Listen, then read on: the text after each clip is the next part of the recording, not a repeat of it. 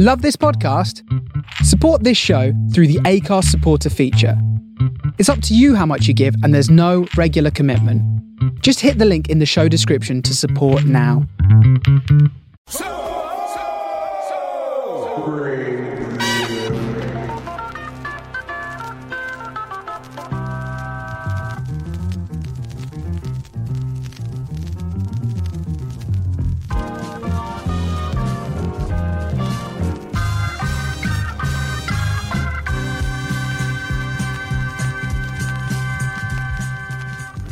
Welcome to a crystal clear world of recorded music created especially for you, the film, television, and radio producer. We invite you to listen to a sound sampling of selections taken from this new and ever expanding giant library of recordings designed for your current productions. Whether your subject matter be past or present, light or serious, drama or documentary. Welcome back. This is EMIPM presents the Music Library. Uh, I am flying solo this show. Will is uh, he's currently farming for uh, new composers, the composer crop on a farm. Uh, but we've got two fantastic guests on the show today. We've got uh, Keith Mansfield, who he joined us on the show last year, um, talk about the KPM All Stars show that was coming up. And we've also got Laura Cannell on the show uh, today to talk about a brand new library album that um, that she's just composed for us. Um, but we're going to kick things off straight away with uh, an old archive track. Now, this is uh, keep, keeping with the tradition of finding some of the happiest library tracks I can. This is another German library track, of which pretty much all of the happy ones are. Uh, this is a track called Jumping for Miles uh, by a composer called Denny Motion. This was on the Selected Sound catalogue on an album called Paloma Linda from 1982. Um, this track it's got a lot of sort of build up to it, but then we've just got to wait for the drop to kick in, which is I, have written it down. It comes in at one minute seven seconds, so just brace yourself. Then again at one minute fifty three, and then again at two minutes forty three. You'll know it when you hear it. Uh, after that, we're going to go into a new track, and then we're going to get into we're going to get into the meat of the show or the tofu of the show. We're very vegan friendly. Um, and we're going to start talking to Keith. So, first off, this is Jumping for Miles. There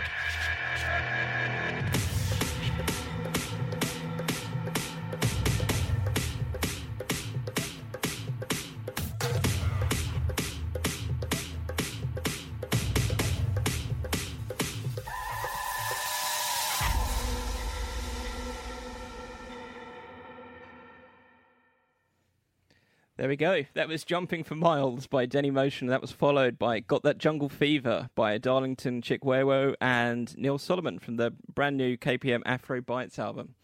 Uh, disclaimer I should say that no chimpanzees were hurt during the recording of that track. Uh, they, They're not distressed. That is a happy noise uh, recording in the studio. Um, but we're now joined by uh, our first guest of the show, Mr. Keith Mansfield. Hi. Hi. Thank you for joining us. So I'm going to do the thing that I always do with the guests. Uh, I'm going to try and do a quick intro to you to a piece of your own music. Sure. Um, wish me luck.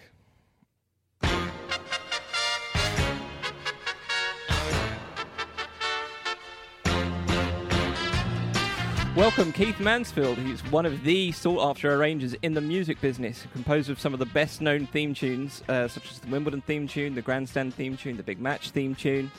Uh, one of the most sampled library composers, certainly one of our most sampled. Um, arranged for the likes of Dusty Springfield and many, many, many more, which we'll talk about shortly. Thank you very much. it never goes well. Welcome, Keith.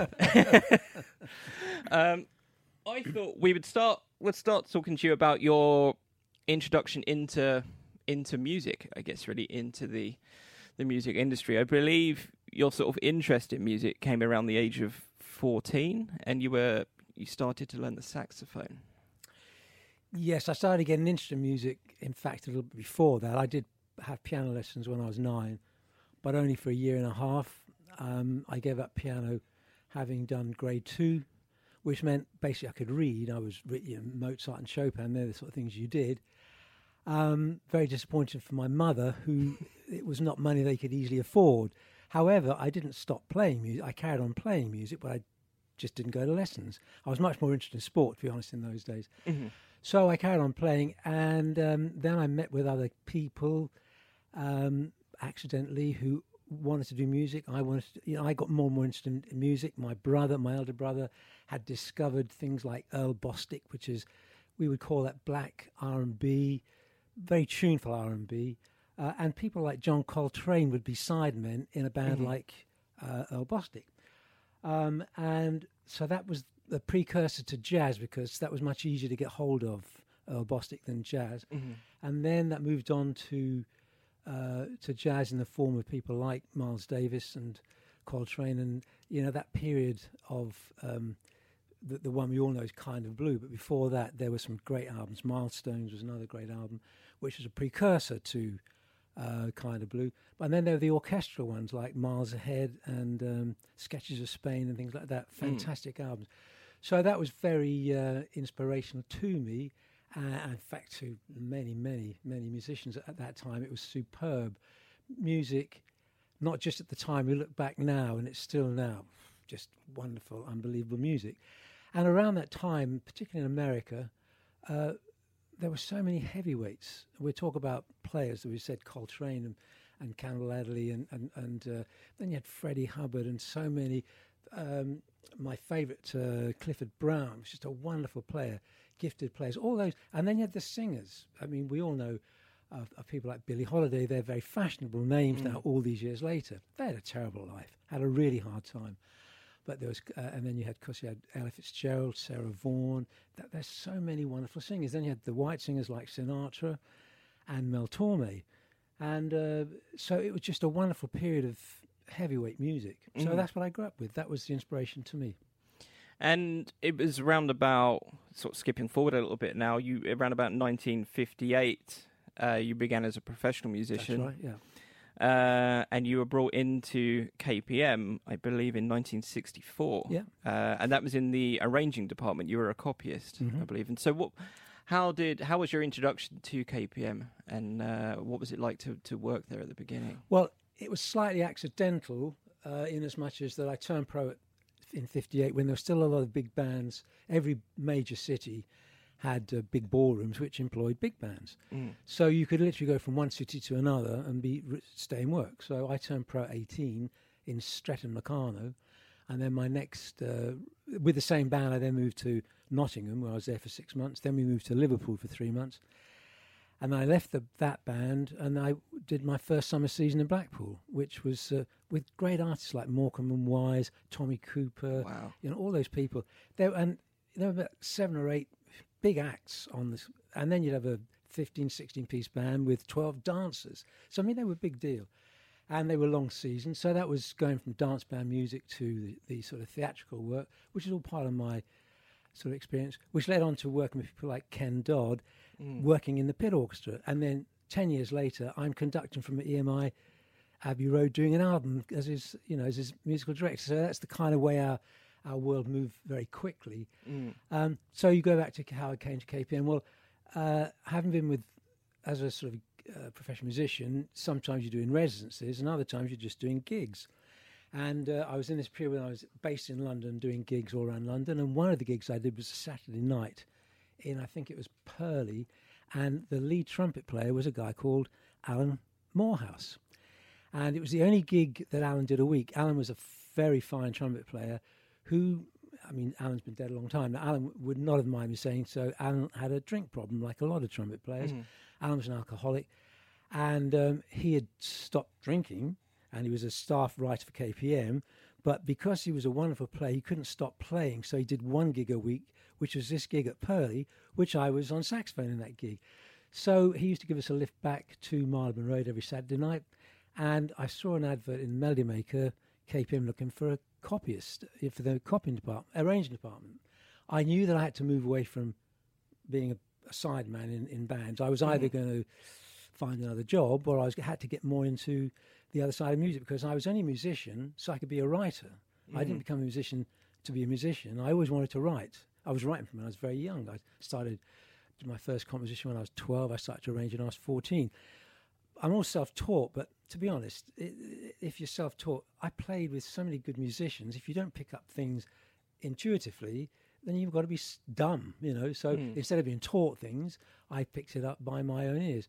And a lot of people I've met in my life, famous people, particularly in America, grew up the same way. There weren't, in those days when we were kids, there weren't institutions to go and study big band and jazz. Classical music, yeah, but not our kind of music. So you picked it up by writing for musicians, getting in a band, and then writing for them, which is what I did. Every band I played in, I wrote for.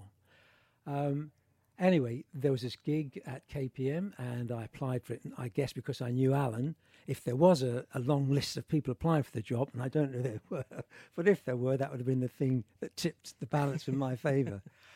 And it was the best thing that ever happened for, for me personally, because I never looked, from the day I started in KPM, I never looked back. Mm. One thing I had to do the very day I came, went to KPM, though, is I realised it was not an environment that I was used to. It was nothing like being a musician. Mm. And I went at that lunchtime and I went out and bought a valve trombone. I'd always wanted to play trombone. So I went out and bought a valve trombone. And every day before I started work, every lunchtime and every evening before I went back home, I'd practice the trombone in KPM's uh, where they kept all the scores out outside the main building. So uh, it was uh, it was a wonderful uh, opportunity for me to go to KPM as a musician, but to learn about the music business was Mm. something totally different. Because as a musician, a lot of guys are good at playing, are good at writing, but we don't really understand the business. We don't understand how often how the public see things, let alone how music publishers and people like that. So yeah, all those things are very educational to me. Yeah, and I think that there was a quote, um, a quote from you that I think I picked out of Oliver Lomax's book, which was that uh, KPM forced me to come to terms with pop. Well, that's exactly it. You see, I so in fact I've forgotten. I was saying just about the the the, mu- the business side of it. Mm. But as a musician, we sometimes we played pop in the. It was in our pad, but none of us liked it. Mm. I mean, it's, it was actually boring to play, coming from the big bands and that sort of thing. But when you're in KPM, you were forced to do it every day f- to be involved in it. And I remember the day that um, uh, a new record came from America, which KPM published, called "Papa's Got a Brand New Bag." James Brown. It completely blew my head off. I'd never heard anything. It wasn't jazz. It certainly wasn't pop. It was just something completely and utterly different. Black music with so much power and and life and uh, that sort of started to turn me around to listening with less prejudiced ears. You then that then led on to Tamla Motown and things like that, which were very direct. Tamla Motown didn't try to be sophisticated; it was very direct, but it was so musical. You know, great musical bass lines, good feel from everybody, but they didn't overclutter things. They broke things down. Uh, whether I don't think they broke things down clinically. That's just the way the music worked. That guys would come there and they play simply but directly good songs. Everything about it had a kind of a direct quality, and um, you know, it was that was part of the education as well. Uh, and let's take a listen to one of. I think this was your first composition for uh, KPM. It's a track called Teenage Carnival, uh, which I think you were working on. It was a Christmas album or Christmas tracks you were doing first prior to That's this, right, but. I think this is the first one that you composed. Uh, and this this is a it is a pop track, I guess. Sure. Really. Yeah. Yeah. Um, so let's take a listen to this one. Okay.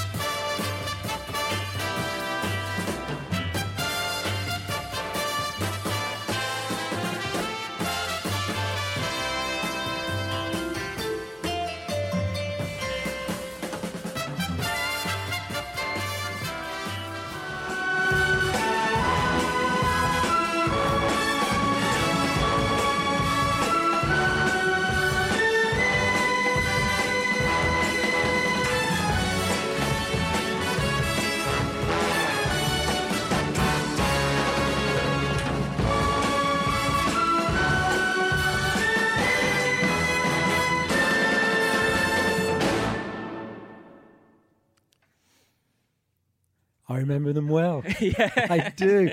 Actually, there is a story to both of them. The fa- the fr- freewheelers, as you say, that wasn't my first track for the library. My first things for the library for Robin. In fact, one was uh, Christmas carols ja- in a jazzed up sense, or jazzed up and also pop versions. And then I did um, some nursery rhymes. They were my first things I did while I was actually working in the arranging department. And then the freewheelers, when Robin sort of felt, well, Keith is talented, but do I, dare I risk putting him with big lineups when he's unproven? So he, he was doing an album, I think it might have been Syd Dale conducting, it could have been Lansdowne, I'm not sure. Anyway, they got me to write one piece for the session, and that piece was free. I, I wasn't the session. Mm. That piece was Freewheelers, which convinced Robin that I was okay to do uh, the big stuff because the big stuff, the next tune we heard was called um, That's Power Montage. Power Montage. That was recorded in Germany, which was a few months later when Robin had now given me my big opportunity. And I think I did either eight or could be 16 pieces Mm. for a big orchestra. I mean, that, that orchestra is at least 40 piece. So it went from doing nursery rhymes in little KPM studio with about four musicians to 40 musicians in Hamburg or wherever it was. So yeah, it was a big leap. But Robin, Ro- although Robin believed his gut instinct, it's a big leap to take somebody from four piece or five pieces in a little studio to give him a big orchestra and they're conducting it. So he had to try me out, and that's fine. Yeah, but you know it works. It's a really, it's got a real sort of bombast to the uh, to the track. That was me, but- but- Bombast. I was well known as Chief Bombast. um, but also a real swing to it as well. You know, you can see the because a, a lot of the um, the library tracks that people know from you, which Mm. one which we'll play shortly, actually, it, that have a sort of real funk element to it and a real drive added to it, and I think that has that as well. You know. Well, this is where the experience of working in KPM and being confronted with pop music. I would never have written that kind of music before I joined KPM. Mm. And what it was, of course, I had the background, orchestral and big bands and all that sort of thing, and I wrote for those instruments. So, and I played a lot of instruments. What I didn't really understand or have any feel for was pop rhythms. Being in KPM and then, as I say, James Brown and things like that, then Tamla Motown, and you suck all that stuff in, and it begins to influence how you how you hear things, how you want to uh, uh, compose music. So those th- th- those experiences in KPM had a big impact on turning my head around and making me much more commercial in terms of I was now writing a lot of my contemporaries who are very good writers. They weren't in tune with pop music as I was forced to be. So when I got my chance to, to work with people like Dusty Springfield and those people, I was now a pop arranger. But I came from the old school. I could have been 20 years older in terms of my expertise, Mm.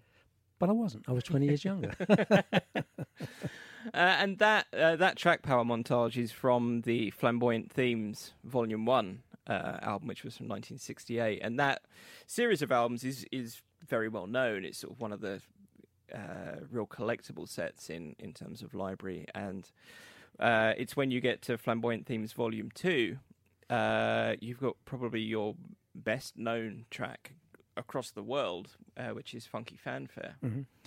Um, and actually, I was uh, I was at the cinema last weekend at the Prince Charles Cinema down the road, Uh, and they played it there in the uh, the features coming soon piece. You know, it's it's everywhere, uh, and I think uh, it's included in the new Tarantino film. I think he's picked up on it again. Again, wow, it's used at least twice before. Yeah. great, yeah. Yeah, someone's done a playlist of music featured in his new film, which it's only been screened at Cannes so far, I believe. Um, but that's included in the Yeah. in the track listing for that. Yeah. So, um, Well, of course, Funky Fanfare doesn't sound anything like the two pieces you've played so far. It's completely, yeah, completely different. yeah, and um, and that track it's been covered a hell of a lot Mm. as well. You know, both at the time and still now. I think it was it's been sampled very well by Danger Doom in a track called Old Old School, which Yeah. uses it Yeah. pretty much in its in its form. Um, and there was the it was in the 1968 or 69 the Ars what were they called Ars Akel band. Yeah, that's Uh, right. They did another. They, they did a version of it, different a very sort of relaxed psychedelic version of it. Um, but it was actually it was originally recorded as a B side, I believe. That's right. Yeah, another one of those happy accidents. yeah. This was. I was just about to go to um, Brussels with Robin to do. Um, I think I was doing about twenty-four titles, and uh, I, I was always had to. I would do those twenty-four titles in probably two weeks. You know, just over two, but maybe three. Maybe I had three weeks, uh, and uh, the session came in. I didn't want to do it. Um, why did I? You know, anyway, it came in. It was an instrumental a drummer called Tony Newman. He was a very good pop drummer, and the the guy, the producer, persuaded me. Said, "Look, you can write the B. We'll write the B side, which meant I would write it. I'd get paid for the arrangement, but we would split the the composition, and all I had to do was the A side. So it was only two tracks. So uh, I talked myself into it. So on the Sunday, uh, I did the A side Sunday afternoon. Monday morning, I got up with a B side to compose. I had to be at Decca for two thirty. I had to compose the music, score it, get to London, then conduct the A side while my copyist was busily copying the B side. Mm. So we could do that afterwards. On, in a situation like that, you'd spend two hours doing the A side, then you'd have your 20 minute break, then the guys would come back, and you'd have 40 minutes or less to do the other track. So that's what happened. But then, of course, as happened many times, they then turned over the B side and made it the A side. But before the session started, I'd said to the producer, I said, I've got some bad news for you. I wasn't able to write a new piece for you. I thought, why am I giving this guy half of my copyright when I didn't even want to do this session? Mm-hmm. So I said, look, I've had to use one of the KPM pieces because he knew I was going away. That's why I didn't want to do this session in the first place. Mm. So that was the original recording. It was called Soul Thing, not Funky Fanfare. Yeah.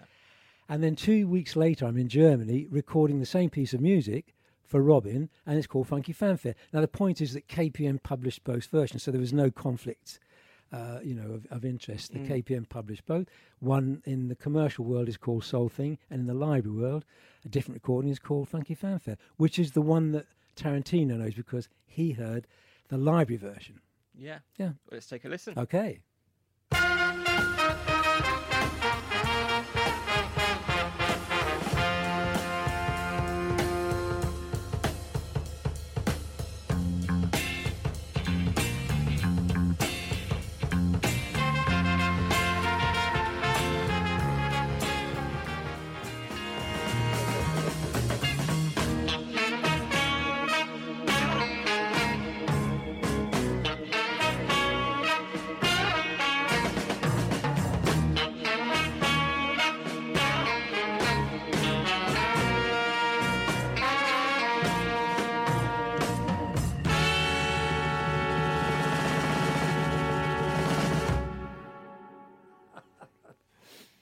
Funky Fanfare and Slow Rocker, Wow, yeah. uh, both from the uh, Flamboyant Themes Volume 2. Oh. Uh, and both very flamboyant. Oh, thank you. I used to wear colourful shirts in those days. um, which that actually brings me on to what I was going to talk about next, which was you know working in London in the in the 1960s and early 1970s. What what are your recollections of of that? You know, everyone talks about the swinging 60s, and you know we've got Carnaby Street literally just up the road from here. You know, what was that period like for you? it was fantastic. Um, I, as you say, I went into KPM in 1964, And then I left in 1966, and then I went to work for another publisher. At least I didn't work for him. I had a, um, the use of the facility there, Mm-hmm. but I had to do what they call their top lines. In, in those days, you had to have top lines to give to the PRS and things like that to um, for, for catalogue purposes. Um, so that led on to my first big session because through that uh, through that publisher, Eddie Kassner, uh, who then formed President Records, uh, they had a group they wanted to record. It was a singer called Robert Plant from a group Mm. called The Listen, and in those days the record companies wouldn't use the the guys in the band; they had to use session musicians. So I was the MD for that session with Robert Plant. I think the title was called "You Better Run," and um, on uh, bass guitar we had John Paul Jones on bass guitar, uh, who was a session musician then. On lead guitar, on second guitar was a guy called Johnny McLaughlin, who a year later joined Miles Davis. So he Mm. must have been a mean player. And on lead guitar was a guy called Big Jim Sullivan, who was the the guy who did all the hits in those days. And it was Alan Hawkshaw on keyboard and Clem Cattini on drums. So it was a uh, sort of Alan Hawkshaw and Clem Cattini carried on working with me for years. But of Mm. course, as we said, um, John McLaughlin went with Miles Davis, so he wasn't interested in my sessions after that. and when I phoned John Paul Jones, that was always on the road, so you know it's just not possible. also, uh, um, Jimmy Page was a session musician in those days, Yeah. and he wasn't on that session, but I used him on uh, on a couple of other sessions. I actually have that track ready to play. Which one? Uh, th- listen. Oh, great! run. Yeah. Oh, I did that. This I didn't know. This is seamless, Keith. This oh, is great. this is great. Yeah, I'd be interested to hear it. This is the first big session I ever did. Let's take a listen. Okay.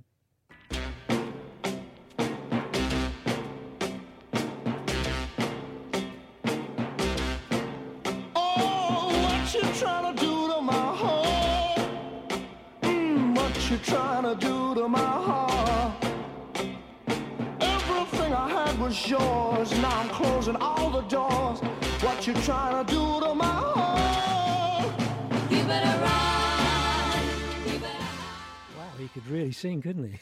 Yeah. No wonder he went places.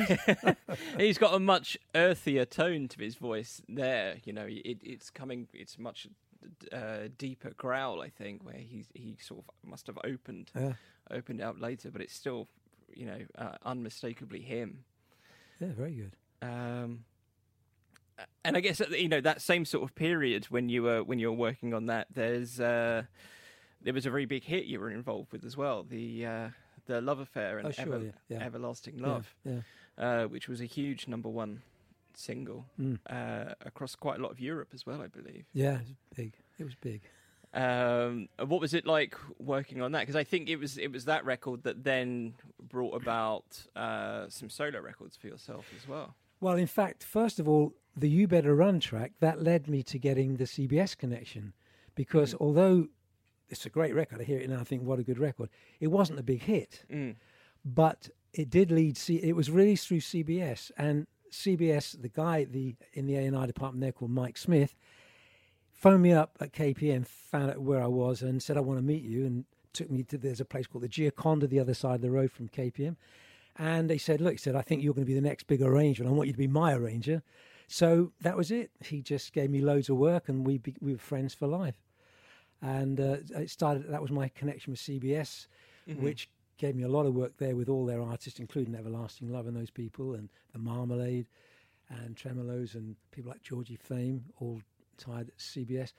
Uh, and then other people, of course, heard that Dusty Springfield and whatever, and then that led on to me working with those people. But you go back to those that period in the '60s; it was so busy. There was so much work going on for arrangers like myself uh, and and the musicians. I mean, personally, I couldn't do any more work. I was I nearly had a mental breakdown when I was 28, 29. I, I used to average four hours in bed a night. You know, it was killer, absolute killer. And um, I had an office when I left um, Kassner's. I was only there a little while. I went freelance. I had an, I shared an office in Denmark Street with several copyists and two other arrangers, and it was the hub of the music business. Half of what was going on commercially in London would go to that office on a daily basis. So it was a great place to work with, a great, great place to work. There was such a there was always something happening. There was an energy there that came from that professional energy, you know. So uh, um, and and you would be you'd see these guys walking down the street with their guitars or their usually guitars but sometimes brass players but mostly guitar players. And that they would end up being guys who'd be looking for work looking to be with a group or they're songwriters. There was all that energy there people trying to go somewhere. KPM's a very small street maybe just over 100 yards long but there were a lot of music publishers there two or three studios and all these people hungry to to find their way in music. And you'd meet guys who'd be the office boy, post boy, whatever, and two years later, the managing director of a, or they were a real serious heavyweight guy uh, in the music business, you know. And just one last story next to KPM was a publisher called Mills Music, and there was a song plugger there called Tony Hiller. And Tony Hiller always trying to get me to do various songs. Years later, he fought, he became the manager and the producer of a group, group called Brotherhood of Man, and he he he owned the group. He was the producer. He wrote the song, um, to, whatever it is, "United We Stand," with another friend of mine. So he ended up owning everything. Everything. Years later, I was I went to see Santana at the uh, at um, Earl's Court, and as I'm coming away from oh, Wembley, as I'm walking down this alleyway, this white Rolls Royce comes down. This window rolls rolls down, and it's Tony Hill. He said, "Not bad for song plugger, eh, Keith?" Did he offer you a lift, or did he no, then no, speed no, away? no, no. He, was, he was now big time. I was an arranger. Why would he bother? Other than to gloat. Uh, well, let's take a listen to "Everlasting Love." okay.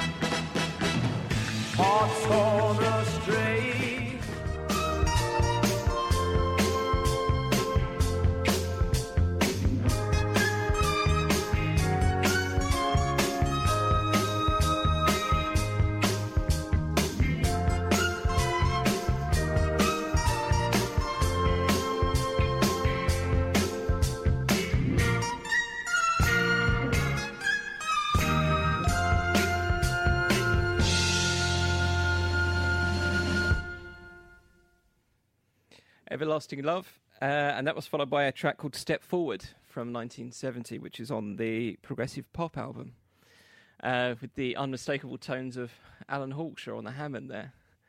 Um, and Alan was someone that you worked with a lot throughout the years. Oh, sure, yeah. Um, what was it? What was it like as a composer at KPM? I guess was there a real sort of camaraderie with everyone in, in terms of working together? Because I guess for a, a long while you all would have been on sessions together. Well, um, of course, we were, we weren't KPM composers in terms of we weren't signed to KPM No. like a songwriter. So none of us were exclusive to KPM. We could, uh, but of course, people, all the other write, all the other people like um, Alan Hawkshaw, Alan Parker, Steve Gray, they were all players. That was their main thing. Johnny Pearson was a writer conductor. Mm. I was the only of only one of the guys who his job was being an arranger. I sat in an office every day doing arrangements or com- com- composing. It's a, it's a much let's put it this way. Being an arranger is the worst job that I did. I did a lot of jobs in music, and being an arranger is the worst. It's mm. not a good. Being a musician is much more fun. You know, even if you're not in a good mood, you turn up at the session. Somebody's having a laugh and a joke, and you sit down and play the music. And if you're playing good, great. And if you're only playing average, probably nobody's going to notice. But if you're on a range sitting on on your own and you haven't got an idea in your head and you've got three to do that day, believe you me, it's a rotten feeling. And I used to have that feeling quite often. You know, you'd, sit, you'd wait there and you just would dry. You had nothing to mm. offer, but you had to still turn out another three arrangements.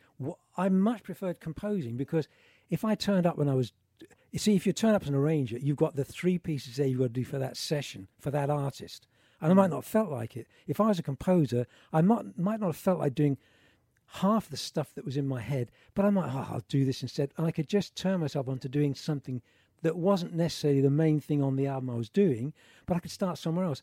Once you get started, the machinery gets going and then it gets easier. It's mm. just always get, getting started. So, yeah, I, I found being a composer much easier than being a, an arranger. Yeah.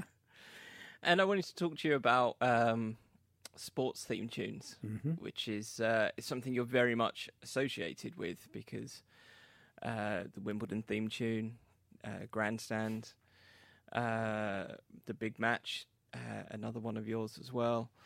Um, and you know the the track "Light and Tuneful," which became the Wimbledon theme tune, was uh, was something that wasn't written for that purpose, No. but it's now so synonymous Mm. with that that when you hear it, you are almost hearing tennis balls being hit back and forth, despite the fact there's none of that in the piece of music. I know it's it's hardly any of the uh, live music that we wrote, the themes that we did. If we'd been given the commission, I doubt that many of us would have written the piece of music that became the theme for that program Mm. as a library piece. We'd have written it. If somebody had asked me to write Wimbledon theme, I would never have come up with that idea for it. I would never have come up with grand. We we were approached by BBC that, that certain composers, when we were going to record in Germany, could these composers come up with something with grandstand in mind? They were about they wanted to change the music, and um, so Johnny Scott, Johnny Pearson, myself, possibly Alan Hawkshaw, we wrote pieces of music for it. The BBC didn't, BBC didn't like any of them for the program, so they then looked at what el- what else had been recorded at the same sessions, and what we now know as grandstand was selected. And I thought, but that's not sport music. Why have they chosen that? I could never understand why they chose it at the time, but it just shows how much they knew that that I didn't understand. The piece of music I wrote for it was really straightforward uh, sports music, but it was quite predictable and boring. The thing about grandstand, which I didn't understand at the time, is that grandstand could be both large. If you had a big occasion, the music was big enough to take that occasion. But if it was a Tiddlywinks championship, you could still use the same music. Yeah. Whereas if you've got big grandiose music, it might sound great for an Olympics, but when you've got table tennis, it just is too big for it. So it had that sort of uh, aspect to it. But the other thing which was accidental was it was both pop music and it was big band music. It starts out as pop music, what we call triad, you know, simple hmm. chords writing, and then when it gets to the middle section, I go into big band music. And the only reason for that was I remember coming up with a tune on the way into the office. I had at least one piece to I, that was composed and orchestrated in the same day. And the next day I would start something else, and I might even do two the next day because I was I only had several days to go before the sessions. So something like that. When I looked down at my score paper, I suddenly thought, I'm writing this as a pop arrangement. But I've got a big orchestra. I've got four trumpets, four trombones, French horns, and so when I got, so I'd got this idea for the opening, bum, bum, dum, dum, dum, ba, dum, dum, at the at the I wrote it down at the traffic lights on the way at Haymarket or somewhere. So when I'm, but I straight away started orchestrating it because when you've got little time, you mm. don't know where you're going. You just start, and then you sometimes can correct things at the beginning afterwards, but you just go with it. And when I got to that middle section, don't ask me why, boo boo boo dum, and I went into that jazz chord, as, as people say, jazz chord, which is just big band, straight big band writing. Because I was thinking I've got to use the orchestra, mm. and I couldn't, I couldn't use the orchestra the way I wanted to, just using pop chords, you know, just triads. So it was one of those things that if I had time to think about it, I wouldn't have done it. It wouldn't have been anywhere near as good as it is because it's got the ambivalence of being more than one thing. Mm. And, uh, and uh, this is something I'll we'll talk about with uh, with Laura later as well. It's like, what do you think makes a good theme tune? So, I mean, do you think on the basis of that it is this sort of unknown quantity where you can't, you know, when you're trying to write something for a purpose, it's not always going to work, and maybe it is the element of surprise that comes with it I'd that. hate to be a composer now trying to make my way uh, in the same way that with live music, we were. You, you had a feel first of all. You have to understand. I was working in KPM in the arrange department. I found about the library within the first week. I was. The library was on the floor above us in the arrange department, and the toilet was on the mezzanine level between the two. So every time I'd go to the toilet, which was quite frequently, I'd hear this music coming from upstairs, and it'd be this big band orchestral music. I thought, what the hell is that? So I found out all about it. And so I was aware of live music much before most other people because it was a hidden world. Mm. Um, so, um, no, I've lost the track. I've lost the plot. so, what was the question? About what makes a good theme oh, good. tu- Yeah, So the thing is, most of the time, uh, now nowadays, you're given a brief, specific brief. It's got to be this. It's got to be that. Got to be the other. Oh God, I wouldn't know. Wouldn't know where to start. We were just writing music, different things with a very simple brief. Uh, I mean, sometimes it might be as simple as tu- you know tuneful in the style of Herb Alpert, or something with But, but it could have been things like that they use just to set let's set the the mood of where you're trying to go. Mm. You don't have to if you're a talented person, you don't have to rip them off. They just mean you know if it's Tijuana, you can use this da da da da da da da just sort of phrasing things like that. And with Bacharach, it's sort of chords they use.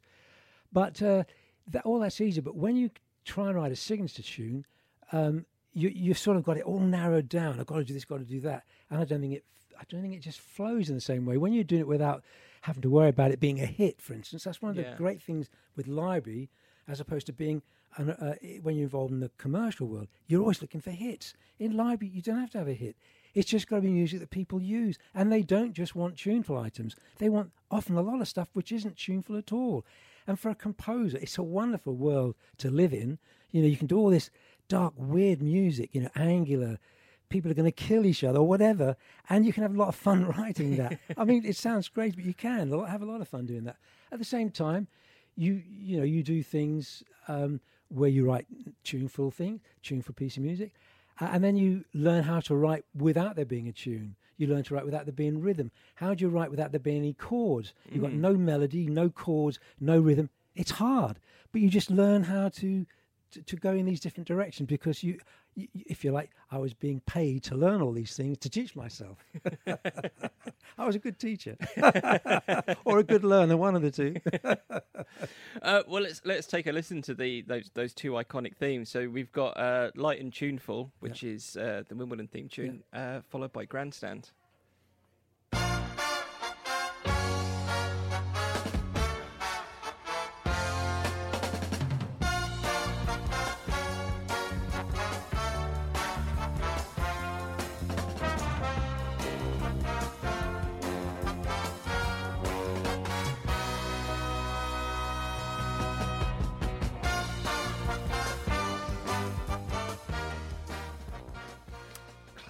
Okay, nice. it's talking about sports music, and I think there's a couple of reasons why I was so fortunate at sports music. One is actually I love sport, and I would have loved to have done sport. I do a lot of sport now still, uh, so I've got an affinity with sport.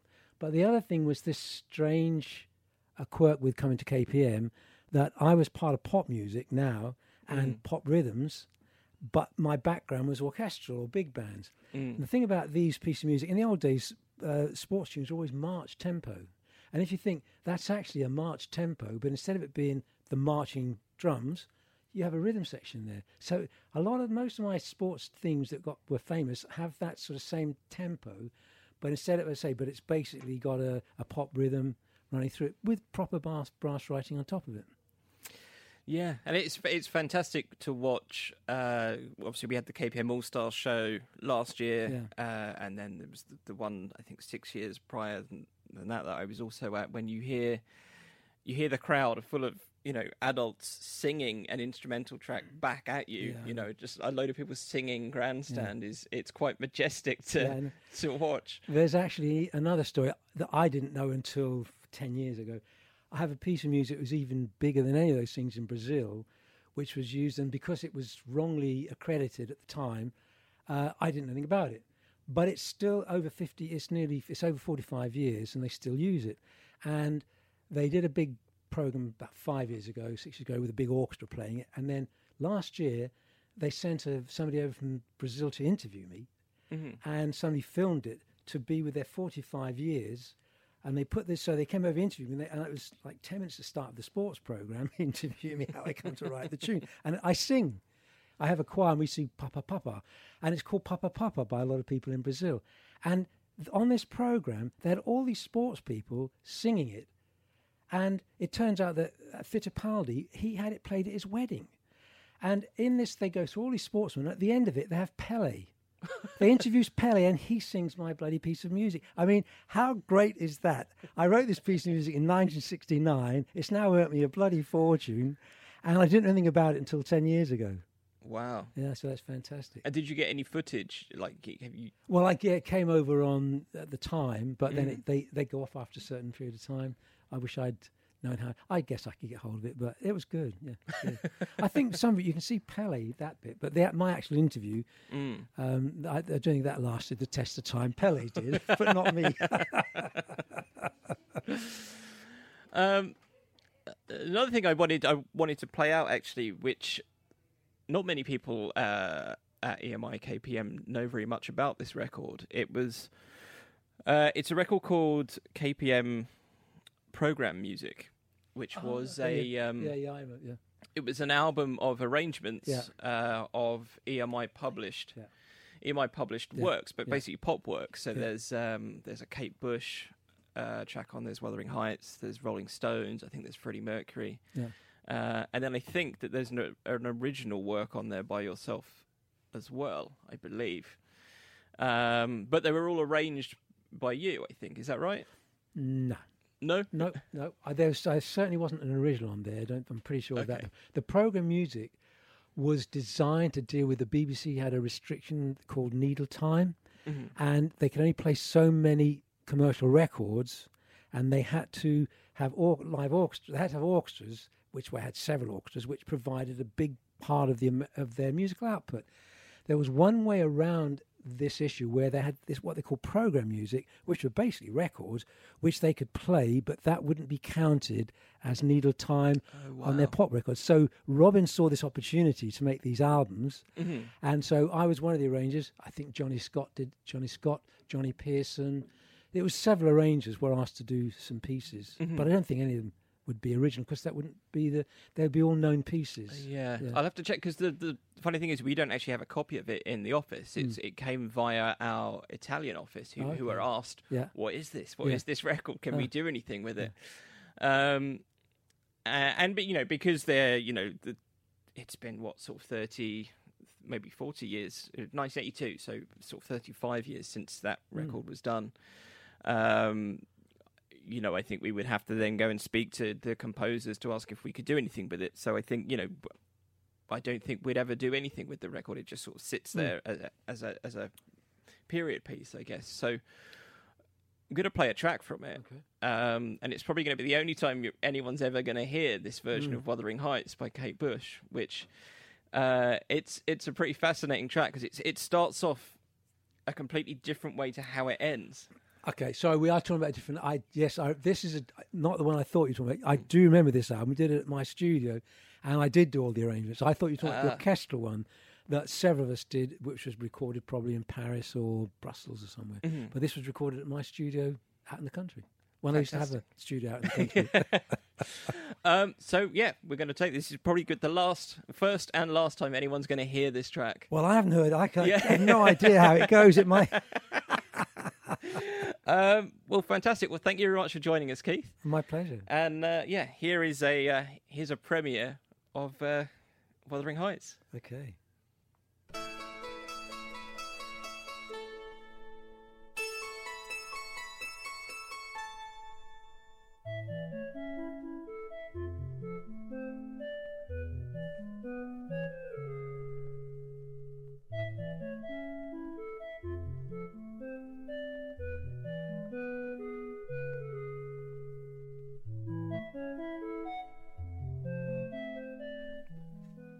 Go. Thank you very much, Keith Mansfield, for joining us here. And that's that will be the first and last time anyone's ever going to hear that track. It's gone, disappeared.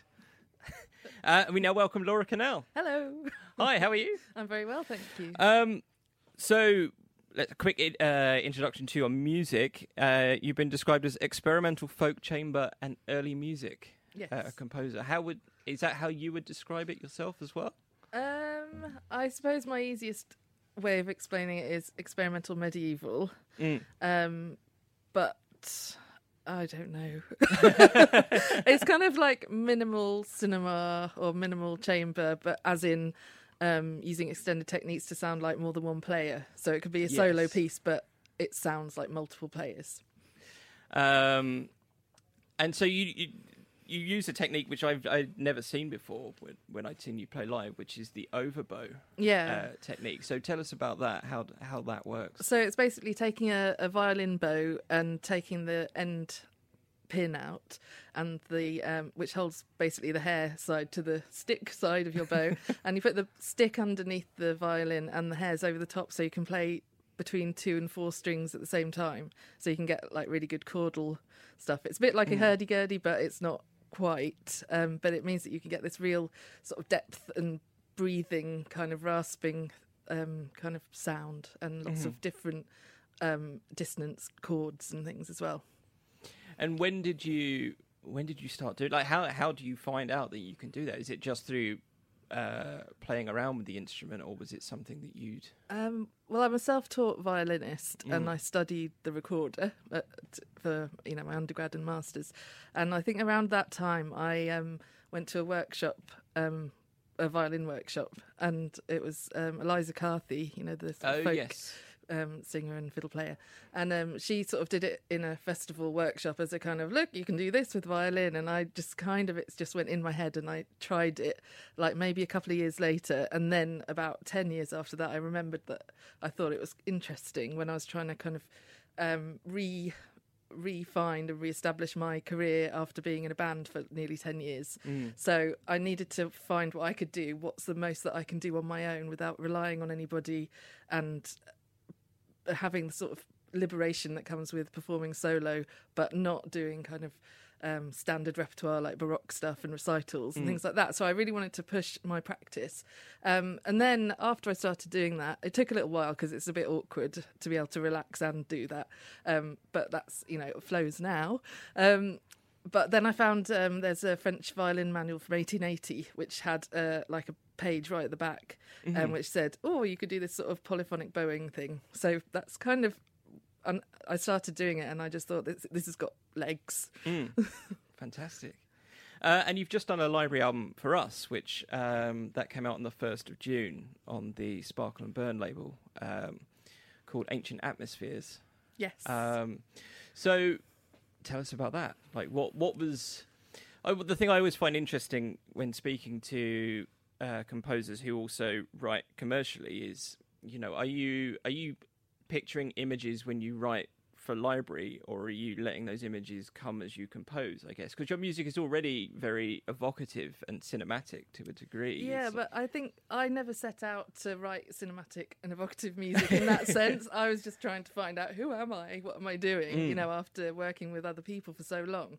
And it's only when I started getting reviews in for my solo albums that I start I started to understand what I do because the mm-hmm. good thing about reviewers is that they if they get it then they start explaining to you what you do which is really handy. And then you can kind of utilize that to sort of think oh yeah no that that really you know it sort of resonates with with you. Um i don't know. I think that i um I mean, I live in a really rural place, and in some ways, it's the barrenness which really helps me because I'm not distracted by people or buildings and, and things that can easily get in your head. And I think um, you can be very easily influenced by, you know, lots of sounds and people and, and just everything and noise and everything. Um, so I, I don't think I think I actually go blank. Basically, that's like a very Norfolk kind of way to say it. But I just I got to the point where I was over planning so much that I needed to just not do any thinking or planning.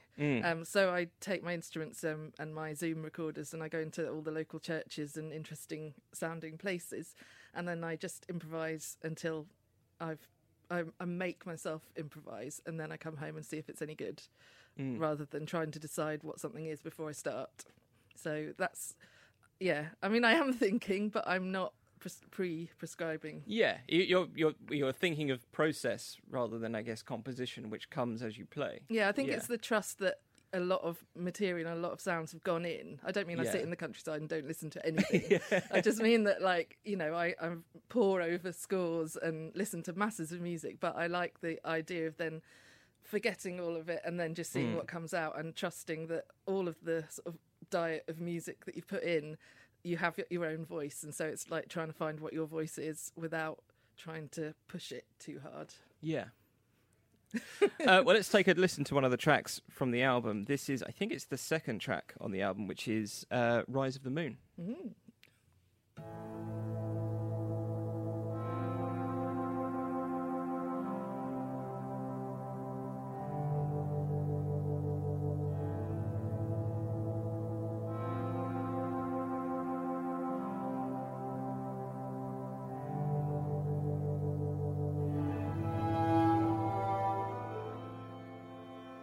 "Rise of the Moon." Yes.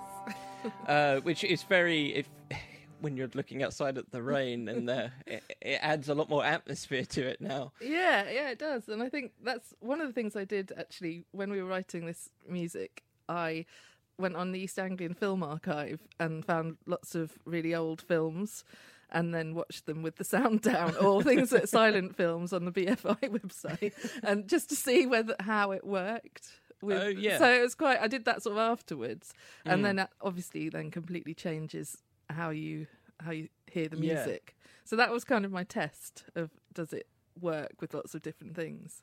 Yeah, because I mean that's interesting because that's how most of the, well, the usage will come is through people finding the music and going, I'll put that to the image, see if that works, or if, Yeah. you know, or I'll try that one, I'll try that one, and then seeing what works. So it's interesting that you you were trying that yourself. I was trying it out. yeah, I, you know, I wanted it to be good. so, um, and so this uh, library project you've done under the pseudonym of Isabel Raven. I have, yes.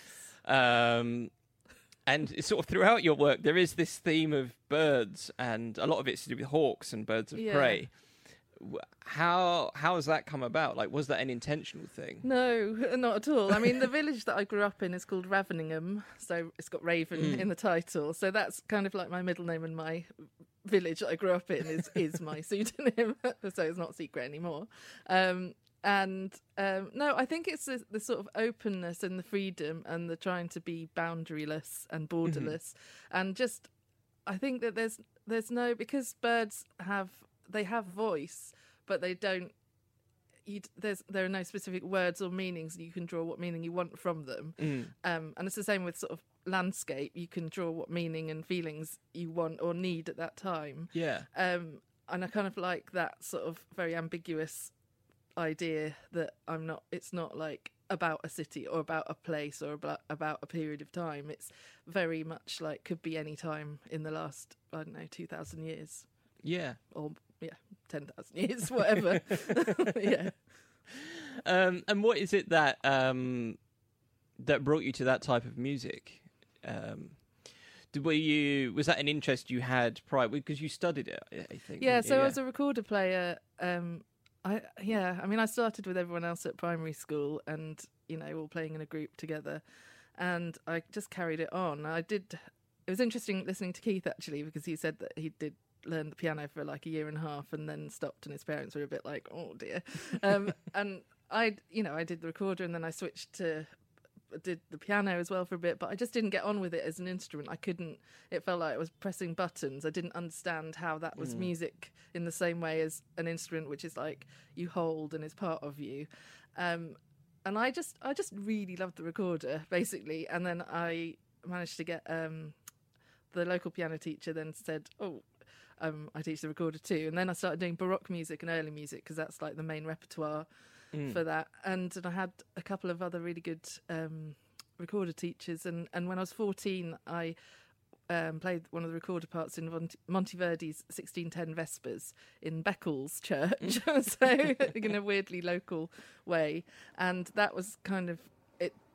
Just that was the, the music that, that I was playing a lot, and so, so I understood it a lot, and so it's always been something that I've really felt passionate about, and and feels like a really it feels like a good way of communicating um i don't know it just for me that's the sound that resonates with me really well Yeah.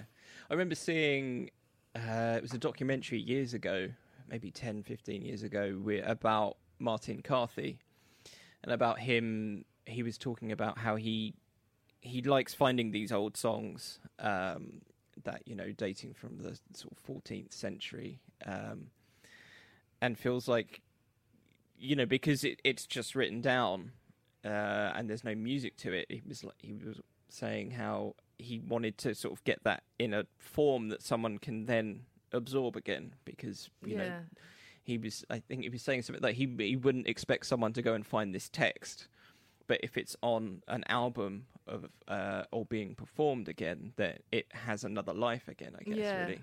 yeah definitely and i think that with a lot of early music scores it's the same thing and it's like it's not like in romantic and classical music where the scores have a lot more the composer has a lot more control in terms of like how you perform it and it, ev- you know it's very much in, um, dictated to you and it's about sometimes being very vir- having a very virtuosic ability so that you can do anything that's on the page in front of you. I like going back further to where a lot of the music is anonymous or traditional and um, it's completely open to interpretation.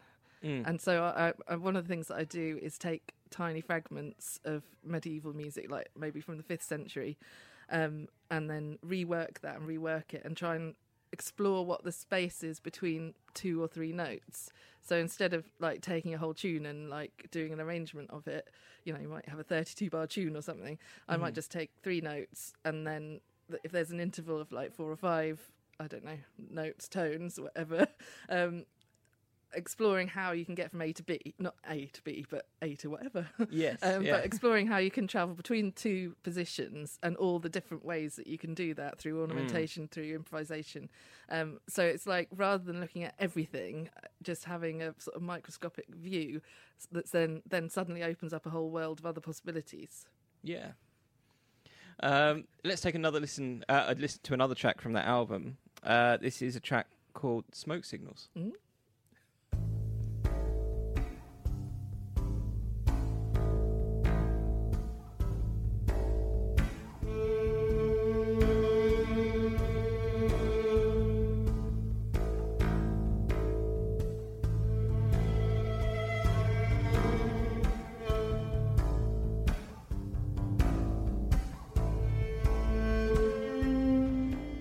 So that was uh, "Smoke Signals" from the the new library album, "Ancient Atmospheres," and that is is that a bass that's being sort of almost Yeah. percussively. Yeah, it's a an acoustic bass guitar Mm. and then fiddle. And with the library album, like when when you'd composed it and you'd listened back, were there any TV shows where you're thinking, "I want that one. I want them to find it and I want them to use it." Oh, I don't know. I don't know. Um, I mean, it, what's weird is how you listen so differently to all programs and films as soon as you start writing for, you know, library music. And it's like something I've obviously always, as a musician, always sort of listened a little bit extra hard to. Um, but it just, there are so many different sorts of music that are used in so many different circumstances that you can't say, oh, these sorts of programs have that sort of music. It's like mm. crazy. It's like anything's possible. Yeah, totally. And I think with with certain programs, like we've noticed, where it could be a program that uses one of our tracks as the song that's on the radio, as opposed to within Yeah. the program. So it's and you're kind of sometimes you're just sat there going, where, well, where is it? Where is it? yeah and it's like that's like pretending to be a real a, you know a real piece Yeah. within this is, in this alternate universe yeah Um, so you, you don't think there was there was nowhere in your mind where you were like, I, I want Homes Under the Hammer. I, I want that one. Or well obviously vikings Oh, we, i was like weirdly there was like this local viking and anglo-saxon festival just over the road from where we live and um they were playing the vikings theme music and i'd just been watching it and I just there's basically they use loads and loads of early instruments, but in a quite a contemporary way. Um, I don't know. I just suddenly got a bit into that, and it's like a, an epic saga that went on for years and years and years. and but yeah, that kind of thing I think is really interesting, and also um, an obvious one is like the kind of Game of Thrones, Yeah. because they use a different piece of music and a different theme for each family. So in each episode, it's quite interesting that you kind of know who you're dealing with. Um, and then, you know, it's this kind of resolution that comes orally and sonically as well as visually, which I really is really interesting. And also that, that they use the composer there used the cello as like the main, using low strings as the main idea. Which I th- yeah, um, I just I think it's yeah, it's very. I don't know if there's like a specific one which is my like dream place. I just want people to like it and use it, and hopefully uh, create an atmosphere that kind of changes the story slightly. Yeah, and I think you know that the the beauty of live music is that it's all subjective to the the person who's searching for the music. You know, one person's Game of Thrones could be another person's Hollyoaks. Yeah, You know, yeah, yeah, totally. you know, it can end up anywhere. Well, I think that's why I like the idea of ancient atmospheres as well. It's like you might think that I don't. It's quite contemporary what we're doing. It's not. We're not doing pure early music. Um, so it's still it can definitely be used in all sorts of different situations. Um, yeah, I don't.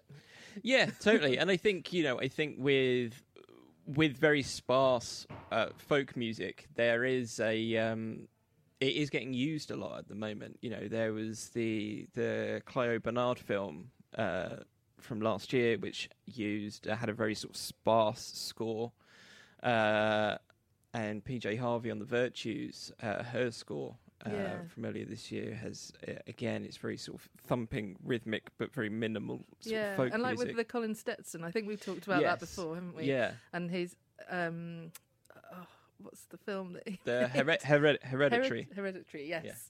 Um, I've just been listening to that soundtrack actually, and just, I mean, I love his music anyway, Mm. and it's, it's saxophone. And the very first um, thing that I heard of his was um, one of the History of Warfare, Volume One or Two, I can't remember, Yes. where basically he had twenty mics on about on his body and instrument, and then the whole piece is like mixed out of every texture and timbre that he plays that you can't necessarily hear at the time yeah, and I just I love that minimal idea. And so most of the things on the ancient atmospheres um, is it's two instruments basically. It's two players Mm. all the time, um, but it might be two players who sound like four players, and Yeah. none of it is overdubbed. It's all completely it's live, Mm. um, which I kind of think is really important for the way that I work and the way that I want to compose at the moment as well. yeah. Um, and I was going to play a track from your your your new album as well. Um, that not the the library one, but the My personal one. um the Sky Untuned Oh, yes. album. yeah. Um, and I know that you've said that this this album is sort of a different phase in in composition for you. So tell us a little about that. Yeah, I think I was looking at different tunings and and scordatura, and also just, I mean, I'm always looking for interesting spaces and resonances and acoustics and things like that. Um, but yeah, this one, I don't know. Everything's just a bit weird. I don't know whether it's like politically and personally, and not all bad, but Mm. you know, it definitely feels like eh, things can feel a bit rudderless. And and when I was writing and doing this music, I'd been on tour for about 18 months just it's just been well 15 years really you know and you realize that you've just been doing like 50 to 300 things in a year and it's just insane and then it's it's when you start hearing people you know when you hear pop bands they're like oh yeah we write in our hotel room and, and so all they can write about is life on the road because now that's their life so i had to start writing about obviously my life on the road is probably not very pop starry but um you know i'd still be like in a in a uh, like a this place in Bergen in Norway. So I'll have the extreme kind of thing of a I don't know a festival in, in Helsinki where I'd be there and back to London in 22 hours and have done a gig, and then playing in a, an atrium of an art gallery in Norway and mm. it, all the mist coming down over the mountains and like the purest air that you've ever breathed and that kind of thing. So it's like I needed to find a way to capture what was actually happening. So for mm-hmm. me, that was the sky untuned, and it was like pushing myself further by detuning some of my strings and writing, just trying, just trying different things. Really, Cool. This is a track called uh, "Striking the Lost Bells."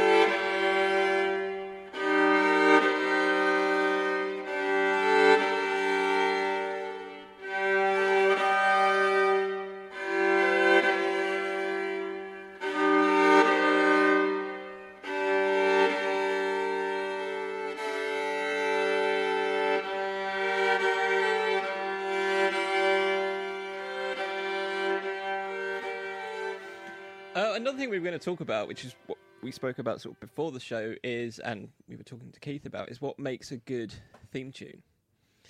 And so you picked out a few uh, choice examples, and um, so I think I'm just going to play one, and then we'll talk about it afterwards. And this is this is one that I'd completely forgotten forgotten about uh, until you mentioned it, and so it's been a nice little journey listening back to it. So, um, it?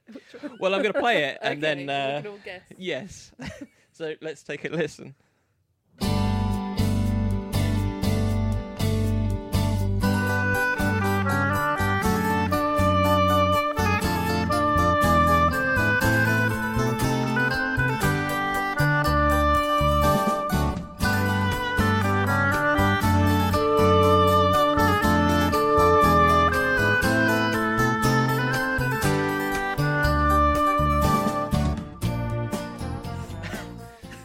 So, that for the uninitiated was the uh, theme from Lovejoy. Yes, Lovejoy Antiques. Yes, the Ian McShane starring vehicle. Um, so, what made you choose that one?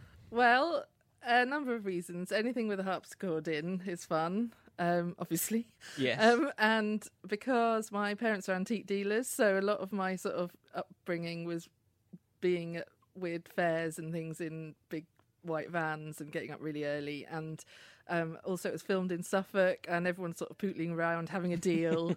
and so it just kind of reminds it just, I don't know, it's just really good. And it's just the sort of program that you can watch and there's always like a little bit of a mystery um and so the music goes a little bit mysterious but it always keeps that theme and so i just really love it it's like it just is so evocative for me i think yeah, like when hearing it, it was just like, oh god, that Did you it know, take you back? Yeah. um, but then I couldn't really remember what Lovejoy was about. I just remember he was an antique dealer. They, they would get into some sort of some sort of mishap or a and- scrape yeah. yeah and he would often break the fourth wall and speak to the yeah audience. Uh, yeah so it's quite pioneering in yeah. that sense Um, and that was composed by a guy called Denis King, Oh, who right. he also composed the Black Beauty theme tune. Oh, Yeah. Oh, my sister will be so pleased. She she said I said that I was coming to talk to you today, and she was like, "Say Black Beauty, say Black Beauty." I'm like, "No, that's not one of my favourites. That's one of your favourites." um, which it just led it led me down this sort of wormhole of listening to the Black Beauty theme tune, Ah. and then was thinking how strange it is that there was a program just about a horse. That, yeah, who that- just looked wistfully yeah. a lot and galloped. Um, and then there was this other wormhole of then I went down of looking into Black Beauty remixes. The, that sounds good. It's uh, yeah. I mean, it'll it'll suck your time away, um, but it's worth it.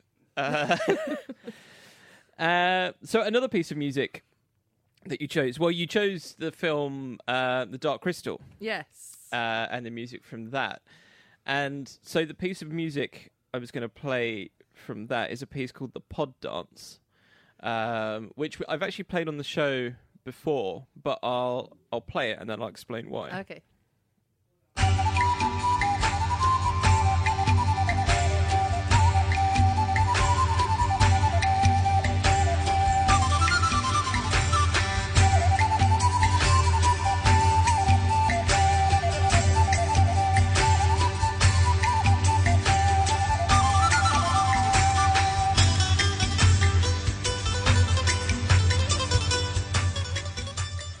Pod Dance from The Dark Crystal. Um, the the reason we played that on the show before was that we had a guy called Richard Harvey on the show, and he played the crumhorn Oh, on, yes. on that show. And I, you're a bit partial to a crumhorn. I You- do like a crumhorn, and yeah, did he write the Dark Crystal music or play on it? No, he played on it, but he didn't Ah, write it. I think it was Trevor Trevor Jones, Oh, yeah. who I think he also did the score for Labyrinth. Yes, both of yeah, those um, yeah. those Henson, Henson films.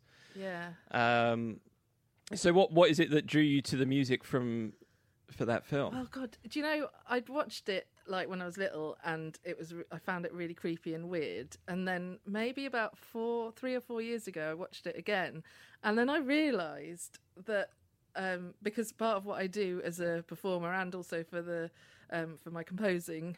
Um, is playing two records at the same time. So you've got so it's a way of expanding solo playing. So you play two together, and there's also this sort of magical thing called a difference tone, which happens, which is just a, another tone that's created when you play two notes together.